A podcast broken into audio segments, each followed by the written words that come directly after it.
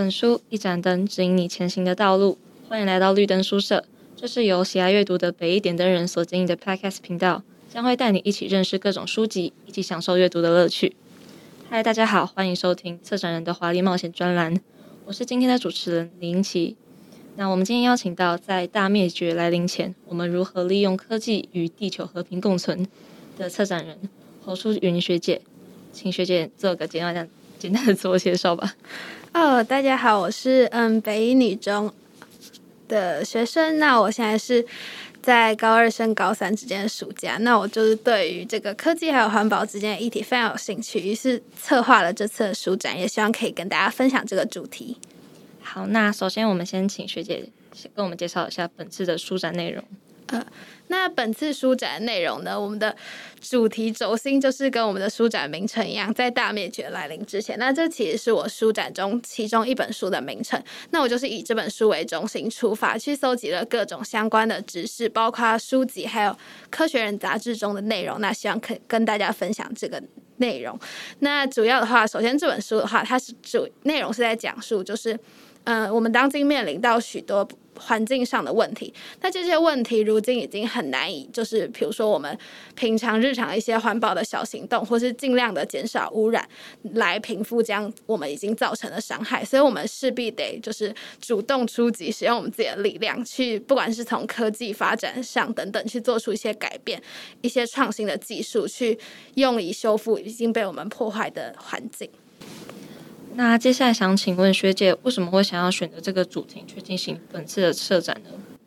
呃，主要是首先我在进入北一女中以后，就是嗯、因为我就读的是科学班，那我们的课程就是会有非常多样化跟科学有关的内容。那在高一的时候，我们进行的地科课程里面的玉美老师就常常跟我们分享很多跟环保环境相关的议题，包括在我们高一的时候，那时候就是大家全台讨论火热的那个早教的问题，还有很多环境相关的议题也都有被纳入讨论。那经过这些课堂上的讨论以及分享后，我就对于环境保保护这个主题有了更深刻的认知。那加上，因为我们是在科学班中，所以也常常会接触很多的基础科学知识，一些新兴的尖端科技，还有一些相关的研究内容，都是我们日常比较容易接触到的。那就经过这些不同资讯的刺激和吸收以后，我就对这个主题有了很进一步的想法。那像是我在嗯高一还有高二之间，也有到就是台湾的一些研究机构，包括是中研院，还有一些大学都有去。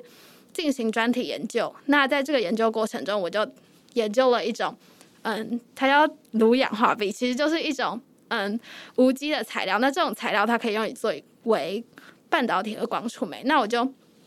尝和嗯和我的同学一起尝试利用这个材料，那它本身会具有一些吸收光能的性质，还有就是比如说电子会分离啊等等一些，对，反正就是一些化学知识，对，好，利用在它的这些性质，我们就可以用以光催化还原二氧化碳。简单来说，就是利用我们就是嗯取之不尽的太阳光源呢。这个能量去进行二氧化碳的还原，那大家都知道，二氧化碳就是造成目前全球暖化非常重要的一个元凶嘛。那我们在还原二氧化碳的过程中，就可以减少大气中二氧化碳的含量，来减缓这个问题。那同时，我们现在也面临到，比如说能源危机等等石化燃料短缺的问题。那在二氧化碳还原之后，因为它本身是一个具有含有碳元素的分子嘛，那在二氧化碳还原后，它可能就会变成一氧化碳甲烷，或是更进一步的其他更高层级的一些含碳燃料，可能像是乙醇啊，或是等等的这些材料。那这些材料我们就可以去再重新的当做石化燃料做运用。那在整个过程当中，我们所利用到的能量是太阳光源，因此是没有就是消耗任何燃料，或是我们现在的这些。可耗可能会耗尽的资源，那后来产生的这些燃料也可以被我们来做运用。那基本上你可以把它说成是像是这个，比如说你这个甲烷，你重新拿来做燃料，但它的来源本身是并没有耗尽任何资源或是耗用任何能量，因此就它最后就算被你使用回去又变回二氧化碳的话，它其实本身。和它产生二氧化碳是一，就是呃用以制造这个甲烷的二氧化碳是一样多，所以其实你并没有就是增加任何碳足迹的一个感觉在里面。对，那其实是非常丰富，感觉是一个有心路历程的一次书展。好，那接下来呢，想嗯、想要问一下学姐，在这当中哪一本书是令你有所反思的？有所反思，其实我觉得最主要就是，也是我策展中心的这本书，就是大在大灭绝来临之前，因为其实这本书的作者他并不是就是专业科学背景的，可能像是一些教授研究员，他本身是一个记者。然后他在写这本书的时候，也是利用了很多就是可能比较文学化的字词，但是你从他就是嗯，他很有实践记者经验，就他探访每个议题，他都是有实际去走访调查过的。那你从他和那些研究员之间的谈话中，你就会觉得说这些议题好像变得比较贴近我们人，因为并不是教授之间单方面对我们的知识输出的感觉，而是派出了作者这一个嗯本身不是科学专业的角色，然后去用他专业的文字记录手法去把这些他观查到的现象，这些新兴的技术，我们待解决的问题，以及我们想出可能解决的方法，把它记录在这本书里，就是非常丰富的内容。而且书中提出的一些技术，其实我有些我也是没有听过，或者是没有听过的现象，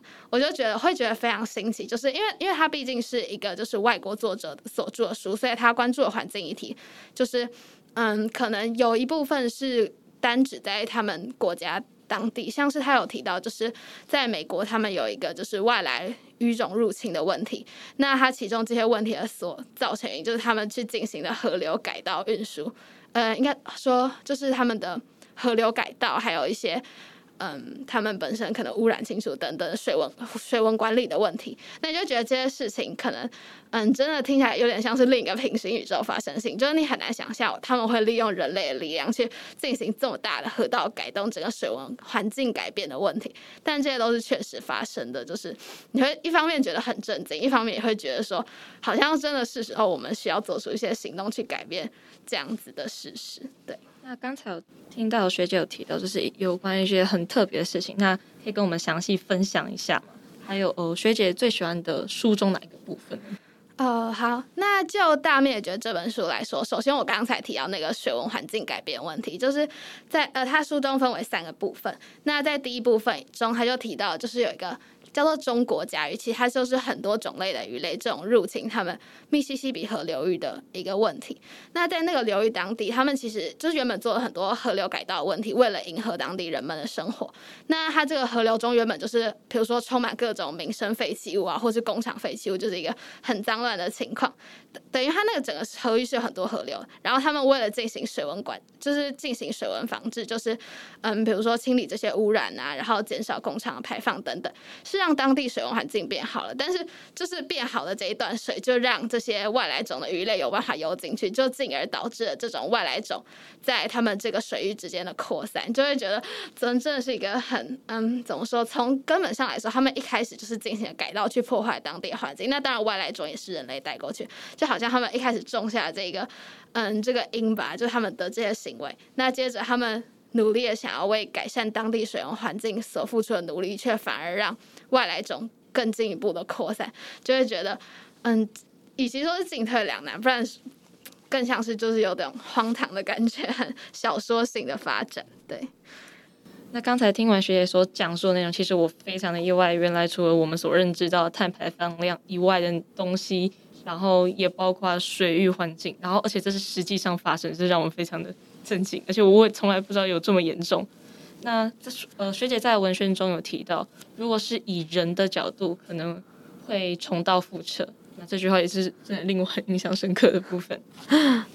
好，那呃，接下来想要请问学姐，那关于学姐的推荐书单中，然后有所提到哪一些观点是你觉得很特别，可以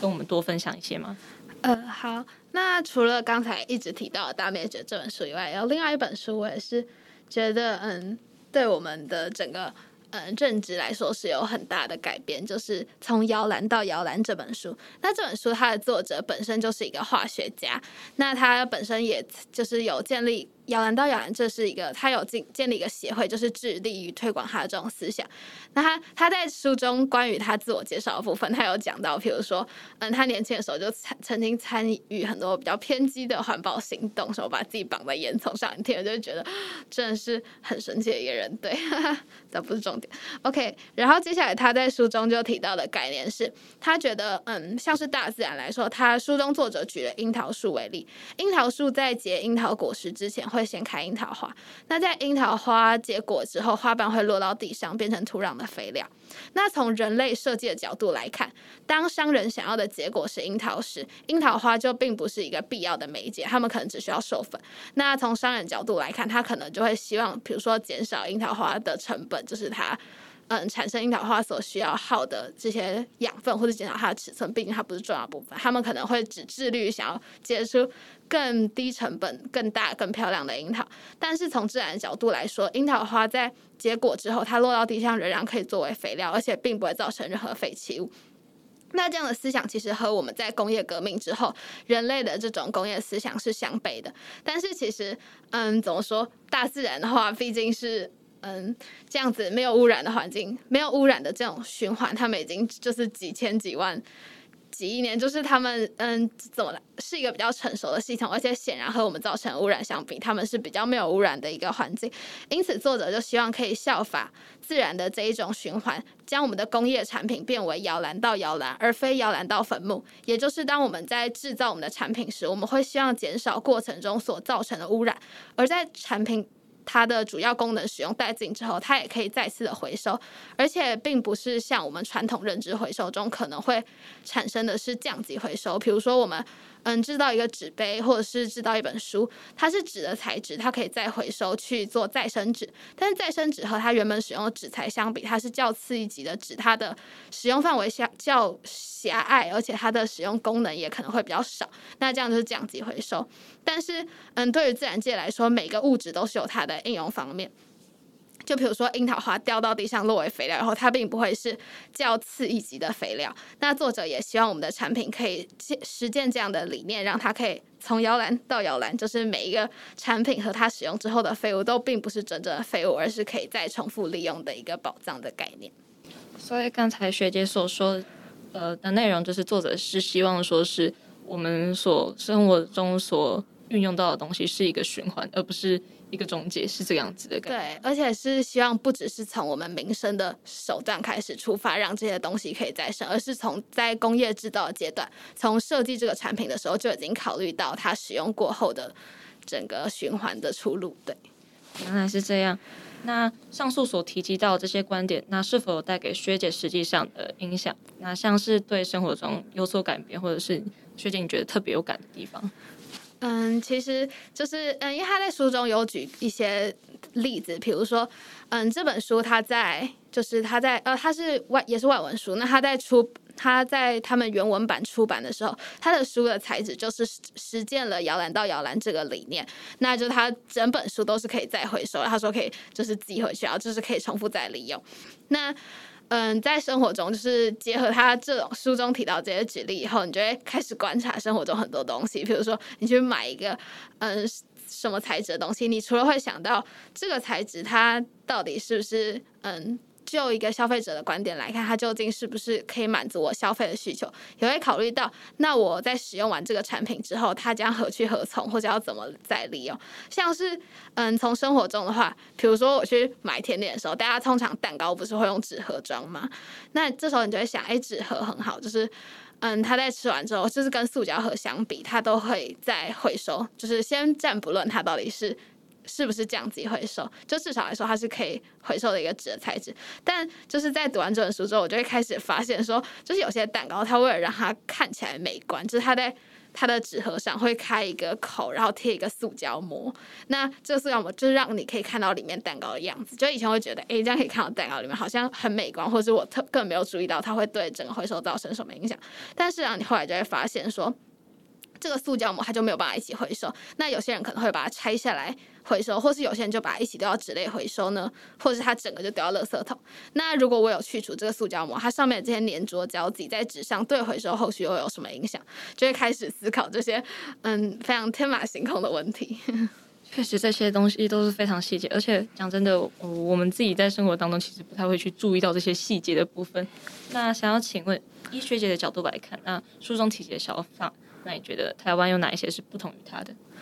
嗯，像是。因为我刚刚有说到，呃，就是这个摇篮到摇篮，它本身是有个机构，那他们自己有做一个官网，上面就会统整各个国家不同的有符合他们这个摇篮到摇篮理念的产品，那我在网站上搜寻后，就发现全部产品里面，台湾目前就只有看到两项，对，你就会觉得很神奇，就是嗯，好像他这个他这本书其实也不算是最近书，就已经出了好几年，就觉得嗯，不止我平常完全不知道，在看这本书之前完全不知道这个概念，那好像。在实践的部分，从商品的角度来看，好像也没有很多台湾人去关注这件事情。因为在台湾说到环保，大家可能会想到什么多搭乘大众运输工具啊，然后嗯，减少买少碳足迹的产品啊。但是就是这些比较嗯，怎么说？虽然也是有影响力，但是从跟这个摇篮到摇篮理念来比的话，你却比较像是单从你个人的阶段去嗯去。对环保做出贡献，而非你从消费者购买的影响力去促使整个产业链从头改变这件事情。了解，那其实真的非常有共鸣。关于在台湾所所看到的那些情况，那想要再请问一下学姐，那你觉得如果绿色产品大量生产至市场，这个方法是可行的吗？以目前来看的话，嗯，以目前来看的话，现在在市面上比较多的绿色产品好像是。嗯，就比如说，现在政府，嗯，我说比较有跟环保有关，可能是政府推行，比如说手摇杯店，你自己带杯的话，就一定要打你，就是打折扣五块钱嘛。那这时候大家其实从商家的角度来看，就是对他们来说，其实就是一个。嗯，很大的耗损，而且从消费者角度来看，你要一直带着一个杯子出门，好像也并不是一个可以推广到全体人民身上的方法。那而且这也是单从一个阶段来解决这个问题。那如果是其他绿色产品的话，其实我个人感受的话，好像比较容易在比如说一些嗯。比较有机商品啊等等那些绿色商店里面会买到，或是它本身标价就会比其他产品多好多倍，就是会让人有一种就是我多付了这个钱是付去给环保、付去给我心中的善意的那种感觉，所以就是可能会比较难以推广到全体群众上，可能只能比较推广在对于这项议题有关心的人身上。了解，那。接下来想要请问一下学姐，会建议对这个主题有兴趣的朋友们从哪个部分开始了解呢？呃，我个人觉得，嗯，其实从我们生活中很多方的观察都可以对这个主题有进一步的认识，因为毕竟我的主题还是希望可以就是现代科技的发展用来解决这个问题，那当然也包括各种理念的发展。那如果你会希望，就比如说对我们现在所遇到的这些。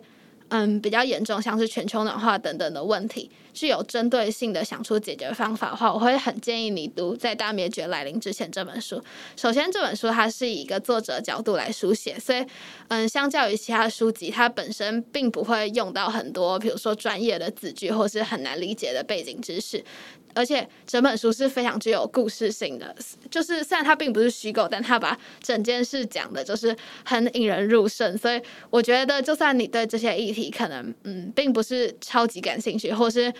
你对他们没有什么背景知识，你也可以透过这本书很快的对这个议题有很广泛的了解，并在阅读的同时，不单单是吸收知识，在阅读的时候也可以感受到就是文学方面的回馈，就是你好像就是只是读了一本好书一样，你也会觉得很享受其中。那如果你对于特定议题，比如说，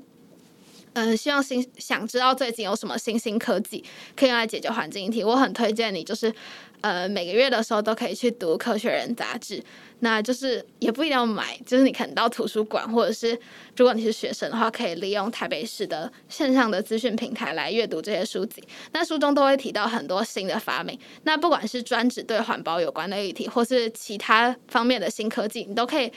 用来思考这个新的科技、新的发明、新的想法对我们的环境、对我们人类会有什么样的影响？它是对我们有益还是有害？你觉得它还可以向什么其他方向分享？我觉得透过这些日常的思考，都可以。对于这个议题有更深入的了解。那当然，如果你愿意在日常生活中，在比如说购买产品的时候也进行这些嗯思考的话，我觉得也是非常有意义的。那如同学姐在文献上所写的那些策展理念，那就像是我们从小到大，我们只会知道说那些比较大的议题，像是空气污染，还有 CO2 的排放量之类的。那我们并不会知道环保新科技。就像学姐刚才讲，那我想。它是一个非常值得我们每一个人都去了解的一个议题。那在整个策展过程中，学姐你有什么样的收获呢？嗯，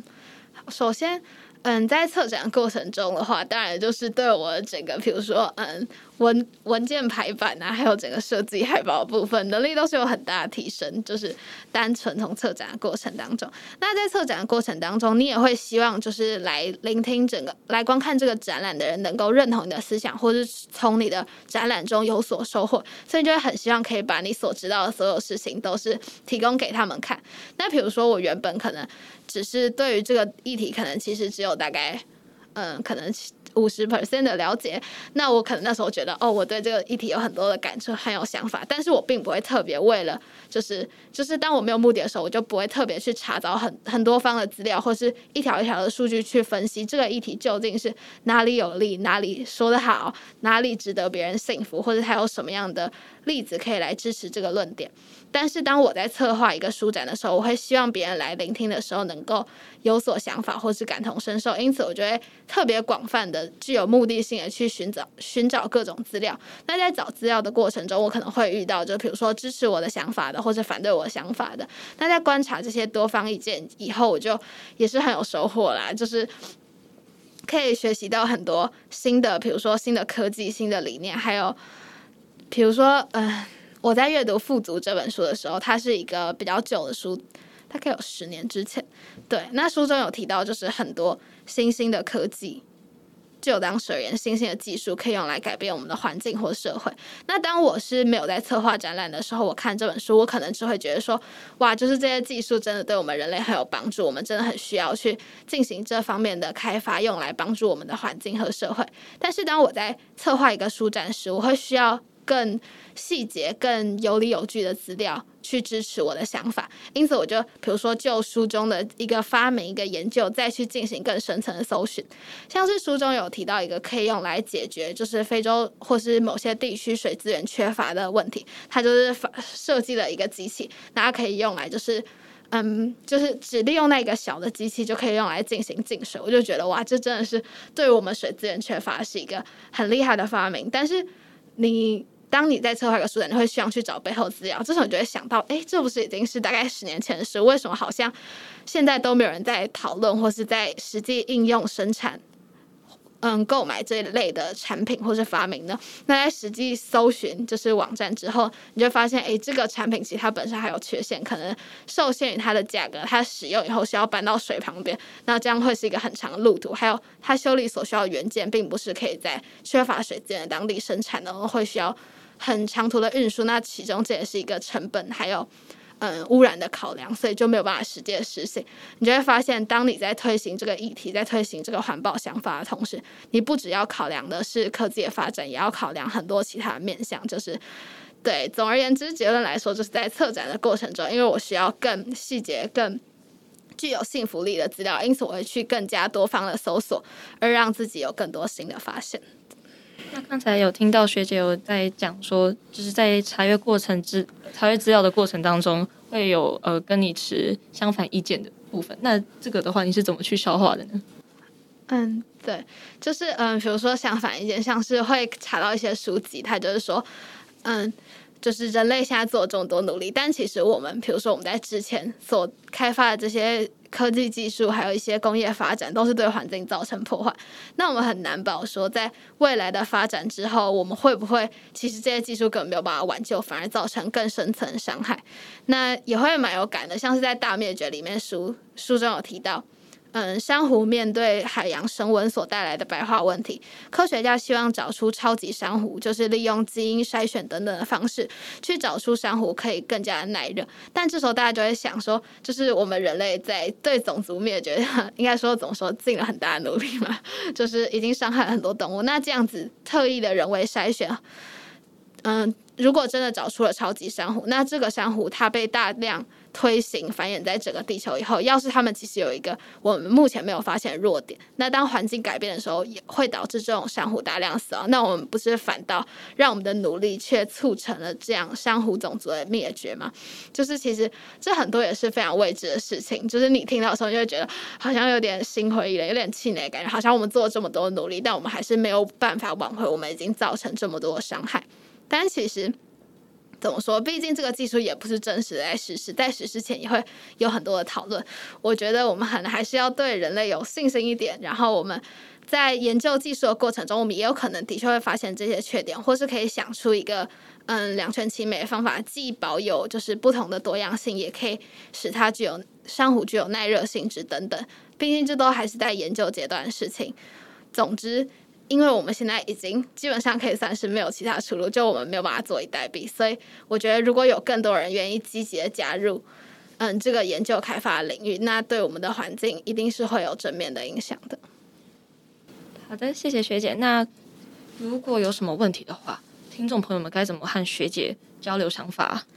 嗯，除了在九月的时候会在北影女中就是实际的办理这个书展，那在书展后我也有办理一个嗯策展人座谈会，大家可以来跟我分享大家的想法或是意见。那在九月二十三号周五下午四点二十以后，在北一女中图书馆的二楼，大家就可以来到这边找我，跟我一起进行座谈会。那就请各位不要忘记喽。好，那在大灭绝来临前，我们如何利用科技与地球和平共存的实体书展展期是从九月十二到九月二十三号。那地点一样是在北一图书馆，也就是学珠楼二楼。那如果想要线上观展的朋友，可以到学校的首页的行政单位中点击图书馆，就可以看到北一书展。那除了本次的书展之外，也可以看到学姐们历届所办过的书展哦。那么，如果对环保议题有兴趣的朋友们，不要错过喽。那我们再次感谢，呃，舒云学姐。那我们下期再见喽，拜拜。